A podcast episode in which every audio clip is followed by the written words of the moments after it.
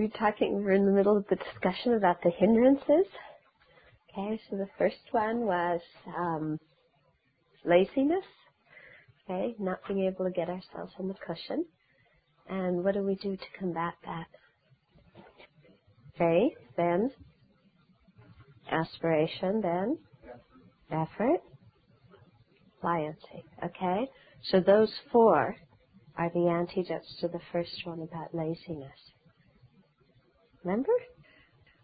So laziness is, you know, when we're too busy, we're distracted with other things, or we're, um, you know, just hanging around, or we're very discouraged. So to combat that, then we need to think about the advantages of calm abiding. And by thinking about all the advantages, then our mind gets excited. You know, we have a sense of faith. And then from there, aspiration comes that we want to practice this and get the result. And from then, we get effort to put into the practice. And then that leads eventually to having pliancy of body and mind, which makes it very, very easy to practice. And that's the actual antidote to the laziness. Then the second one, the second hindrance was um, forgetting the, the object of meditation. Okay, and then what is the antidote to that? Mindfulness, okay? So that means remembering the object of meditation, going over the details, fixing it in the mind so that the distraction doesn't arise. Then the third um, hindrance is, yeah, laxity and excitement. And that's what we were talking about last time. When we went into a big discussion about laxity and the, the gross laxity and the subtle laxity and how if you don't take care of those, then you get lethargy, which is when you're falling asleep. Remember? Okay. And so that, you know, when we start falling asleep, then, you know, we've definitely lost the stability. You know, there's no stability. We've lost the object. If our mind gets super excited and runs after something, we've also lost the object. We've also lost the stability. But with laxity itself, we aren't really that that was the lethargy that is when we're you know on the verge of sleeping.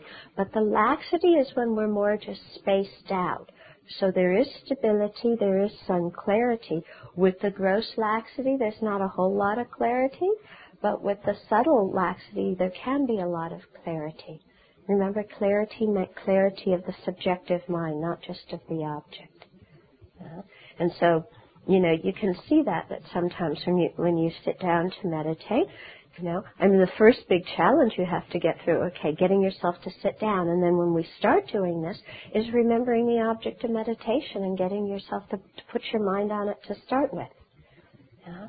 Because sometimes we finish saying the prayers and then the mind, you know, doesn't even hit the object to meditation. It's already started to wander. Yeah? And so we have to remember, you know, breath or Buddha or whatever it is we're meditating on and make that mindfulness strong so at least at the beginning we can get our mind on the object and get it, you know, have some stability there. And at the beginning it's really much more important to, to just focus on trying to keep the mind on the object. Don't worry so much about the clarity. Worry more about just keeping your mind there. And as things happen, then just keep bringing it back and bringing it back and bringing it back. Okay? And then once you have some kind of your mind's on the object, then you get either the, the laxity or the excitement that, that then interrupts. Okay? So you're just getting there, you just have kind of an image of the Buddha. Maybe it's not super clear, but you're on it and you know, for more than two seconds and there you go. And then whammo. Okay, maybe laxity hits and you can feel your mind start to get slightly spacey. Yeah and then the mind just doesn't feel completely present. It doesn't feel vivid. It feels somehow, you know, foggy, veiled. Something, something isn't right. Okay. So then, when we have the laxity, then comes the antidote, what you were just talking about. Okay. Visualizing your mind as a in, as a small white pea at your heart, and saying the syllable K, and imagine shooting it up and out and you know blending with the sky, and so that expands the horizon. You know. Or because the mind is too depressed, then you temporarily shift your object to meditation and you think about something that's going to uplift the mind, like precious human life, bodhicitta, the qualities of the triple gem, something that you've meditated on before. Please, please, please, please. Um, you know, uh, so that they're familiar with your mind, so that then when you think of them now, then the mind can, you know, get happy thinking about them, and that wakens the mind, it refreshes it. And then if none of those things work, you know, and here we're talking about a retreat situation, uh, then you would temporarily break your session, go take a break, take a walk, splash cold water, look a long distance, and then come back and have another session. And here we're talking about this in terms of retreat. In terms of your daily practice, if every if every time you started to to get lax, you stopped your session, you'd never have a daily practice. Okay. So sometimes, you know, in spite of it all, we have to hang in there with our daily practice and keep going. Okay. Then the other thing that that um, that takes us away from the object of meditation here is excitement. And excitement was, was when it's basically a form of attachment and our mind starts going towards something that's pleasurable, something that, that we want, that, that's going to bring us happy. So it could be food or sex or money or beaches or flowers or you name it, our mind can get attached to almost anything. So this is the predominant kind of thing that, that leads our mind away from the object of meditation. Although we may have a form of distraction too, and distraction can include when we're when a lot of anger, resentment, jealousy comes up. You know, we get all of this when we meditate. We get all sorts of different emotions. Sometimes we might even be distracted by a virtuous object. We might be trying to meditate on the figure of the Buddha, and then all of a sudden we want to think about bodhicitta instead. You know, so our mind wants to, to go to something else, um, more virtuous. Or like we were talking last time, we start planning all these great Dharma centers we're going to build and Dharma activities we're going to do and, and everything. So that's also a form of distraction when we're doing the meditation. Okay, so this time I wanted to talk more specifically about excitement because I think this is probably one of the things that, that we confront a lot. And in the same way as with laxity, we had gross and subtle. Well, same with excitement. And in the same way with the laxity, it wasn't just two types, but it was kind of a, you know, a, a shade of gray between the gross and the subtle. So too with excitement. You know, there's gross and then it shades into the subtle. So the gross excitement is when, you know, some desirable object pops into your mind and off you go. Okay, you're off the object of meditation and you're daydreaming. Yeah.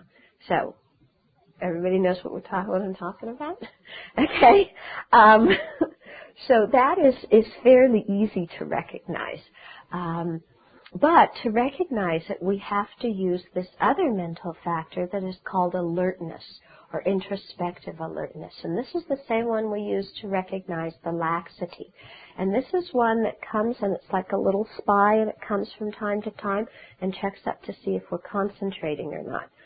So when we don't have uh, the introspective alertness very much, then our mind goes off in excitement. We start daydreaming about something, and then 10 minutes later you hear this, and you go, oh wow, yeah, because you didn't even realize you're just you were distracted. You didn't realize you were daydreaming. Okay, so that happens because the introspective alertness is very, very weak. So what we need to do is strengthen that introspective alertness so that it can be, it can catch the wandering mind sooner.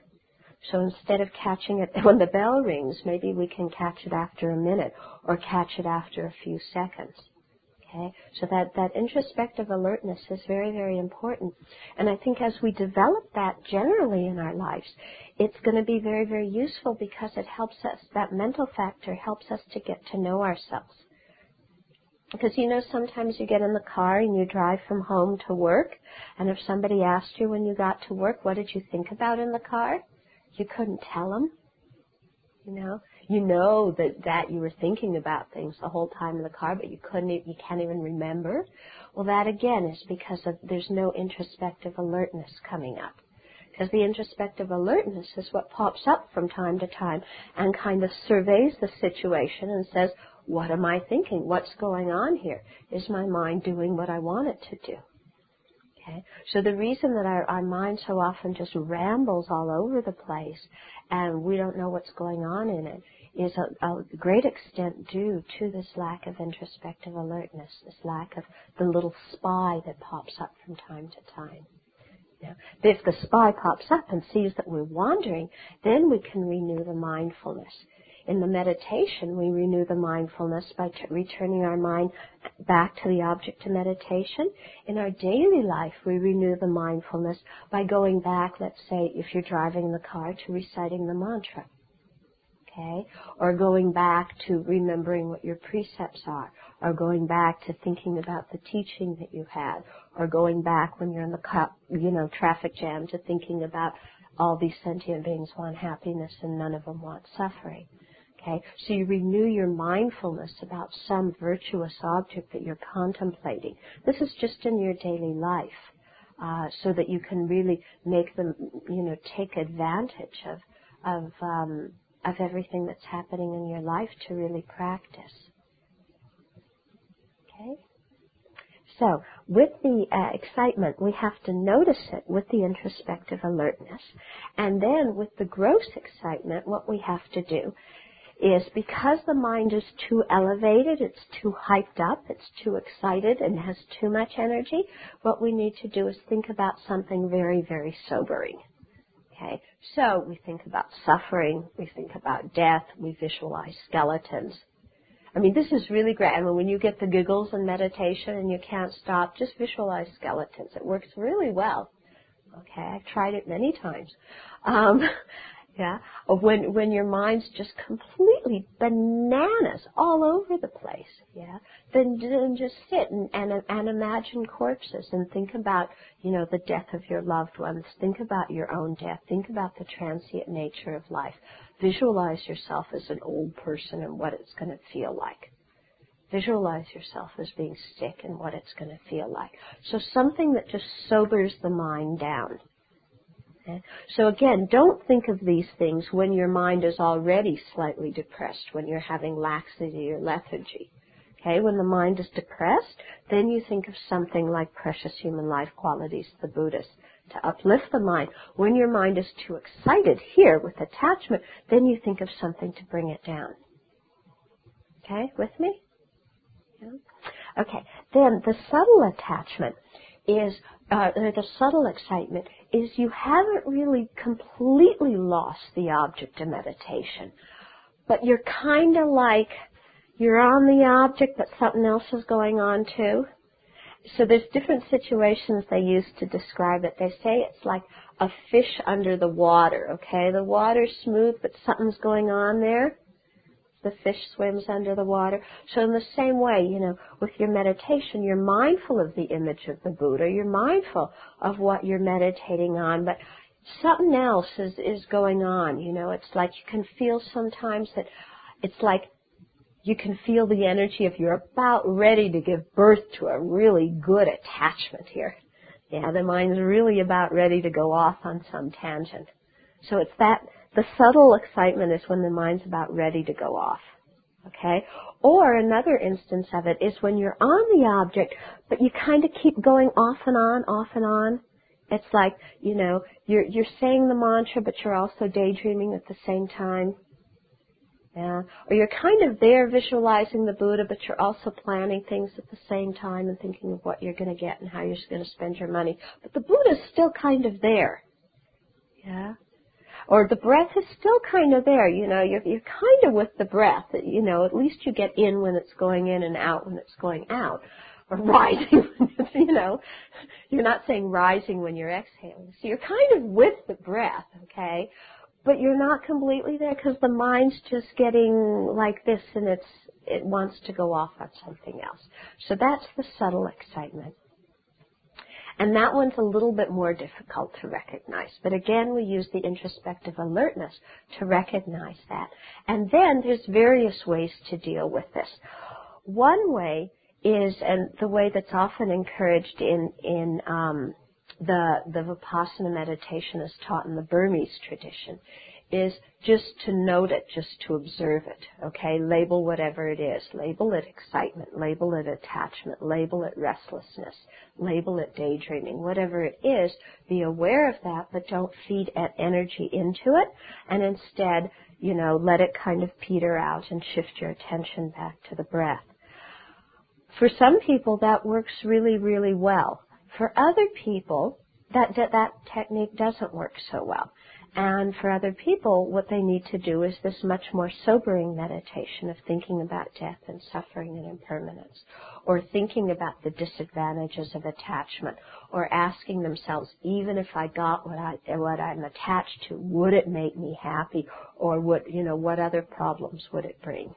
So for some people, they need much more of an analytic approach to really see how that is a disturbing attitude and something worthy to be let go of.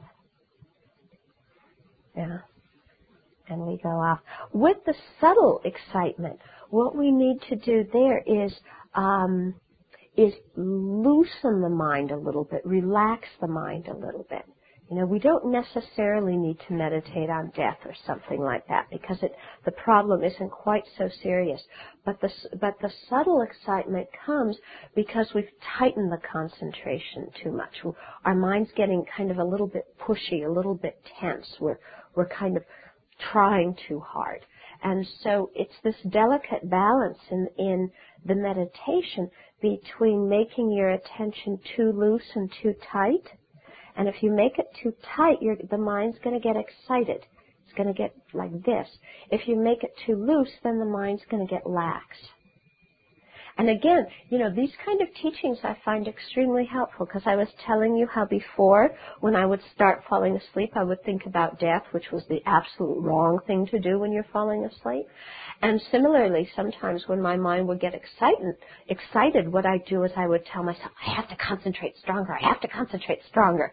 And that's the exact opposite thing than what you really need to do because you don't need to push yourself at that moment. You need to have kind of mindfulness, have your introspective alertness, but there needs to be a certain kind of relaxation in the mind and not this kind of stuff when, they, when you have the subtle excitement. Okay? It's interesting, isn't it? Okay, um, Oh, they say that another way to deal with the excitement is to um, meditate on a black drop at your navel, you know, at your navel chakra. Because yeah? the thing is, again, when the mind gets too excited, if you lower the concentration level in the body, the energies of the body lower. The same way that when the mind was too lax, we visualized something white at the heart and shot it up and out. And here the mind's out all over, so we visualize something dark and lower in the body, you know, and small. So we bring the concentration in. Okay, so that can also act as an antidote to help the um, the excitement calm down. Okay, so like I was saying before, that this um, the introspective alertness is described as an antidote to both the laxity and the excitement. And this introspective alertness is uh, it's an aspect of wisdom, or it's the nature of wisdom. So it's not listed specifically as a separate mental factor, but it's included within the mental factor of what's translated sometimes as wisdom, or more often translated as intelligence. So it's it's just that mind that can discern what's going on and can discri- discriminate you know, when we're on something skillful and when we're on something not, when our mind's going in the right direction, when our mind is going astray. So that's why it's an aspect of intelligence, because it can discriminate. And so that's very, very helpful. Because when you're meditating, if you take a look at what's going on in your mind, but you don't know what it is, if it's something to practice or something to abandon, then you get really confused. So this, this thing of introspective alertness helps us to discern that. And then after that, we can apply the antidote. So the introspective alertness itself isn't what removes the laxity or the excitement. It just notices them. And then other aspects of the mind follow suit to apply the antidote. either loosening the, the concentration, tightening the, the concentration, um, switching to another object temporarily, or something like that. Okay? So it's the thing that notices, and then we, we bring in other antidotes. Okay? Okay, so what else about this? Oh, so they give an analogy that's quite good. If if your hand is holding the glass and your eye looks at it, okay, so the glass is like the object of meditation. Your hand is the mindfulness. Okay, so your mindfulness is on the object of meditation, and then every once in a while you look at it to, to make sure that you're not spilling it. So with the introspective alertness, it's a fine balance here. You don't want to use it too much. Okay? Because if you sit there and look at yourself all the time, you're going to get so nervous you're going to drop the whole thing. Okay? So the same way with the introspective alertness, we need to be real skillful. And it comes up from time to time, not too often. But if it doesn't come up enough, then it's like holding the glass, but, you know, not watching what you're doing, and sooner or later you're going to spill it. So that's it's one, you know, analogy how the mindfulness and the introspective alertness play together. Another analogy is um, talking about. they use the example, of course, of an elephant. You know, if you're maybe if you can relate to elephants, I guess. Maybe dogs might be more our experience. But if you're walking an elephant down the street, you're going to be more concerned with keeping the elephant on the street but you also have to be concerned that he doesn't go off and to pay attention that he doesn't go off. Okay? So the elephant is, you know, kind of like um, the street is our object of meditation. The elephant is, is our, our attention. And the mindfulness is, you know, the elephant staying on the street, watching, you know, having the elephant stay on the street. So that's the principal thing we have to do is have that stability of the, the mindfulness on you know, there, so the elephant doesn't go somewhere else, so the mind doesn't go somewhere else. But we also have to, uh, you know, make sure that the elef- that the that the elephant doesn't go somewhere else. Okay, so the main thing is to keep him there, but you also look to see he doesn't go somewhere else. So that is like the introspective alertness, where you, you know, it comes up and sees, am I going somewhere else? Am I falling asleep? Am I spaced out? Am I daydreaming? Am I planning my, the rest of my life? okay, whatever it is. Okay. Um, see, all these different things are mental factors, so they're there with the mind, and then some of the mental factors may not be very strong, like the mindfulness or the introspective alertness, but they're there, and so if we practice, we increase them. We increase them. Okay? So we shouldn't think that they're not there and we're having to create something that's not there.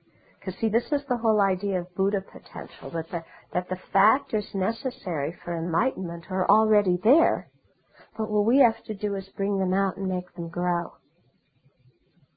Okay? So we learn the mindfulness, we learn the, the introspective alertness, and the way they're learned or the way they're developed is simply through practice. It's like habituating our mind, making new habits. I've been transcribing something uh, from the conference we just had with His Holiness. And His Holiness, uh, the part I was uh, doing today, he was saying, because somebody asked him about Westerners and what qualities, you know, the strengths and weaknesses he saw in Westerners. And he said, well, he said, you're very practical. And, and he said, you're very practical, you want to do something and you want to see results. And you, you know, you want to see those results. Whereas we Tibetans, you know, yeah, we believe in the bodhisattva stages, we believe in Buddhahood, but we're a little bit complacent and we think, yeah, they're there, but they'll come later. Yeah. So he says, therefore, you know, kind of the Tibetans don't get the energy to practice. Um, they have the faith, they have the belief, but there isn't that kind of energy. And so with the Westerners, maybe the faith and belief isn't real, real stable, but there's a lot of energy because he said we're practical, we want to see results. Um, and so that we have to take that practical mind that, that wants to see results and make sure that we use it, but use it consistently. And that's the whole idea of practice again and again and again.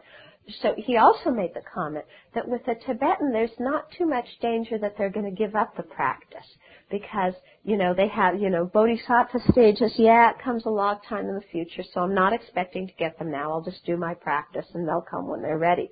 Whereas we, the downside of our, of our practical mind that wants results is that we're sitting there, you know, digging up the flower seed every day to see if it's sprouted yet. Yeah? And so we, we you know, we, we're so eager, we want to get somewhere in our practice, and that that itself becomes an obstacle. So it's this whole thing of continuous practice.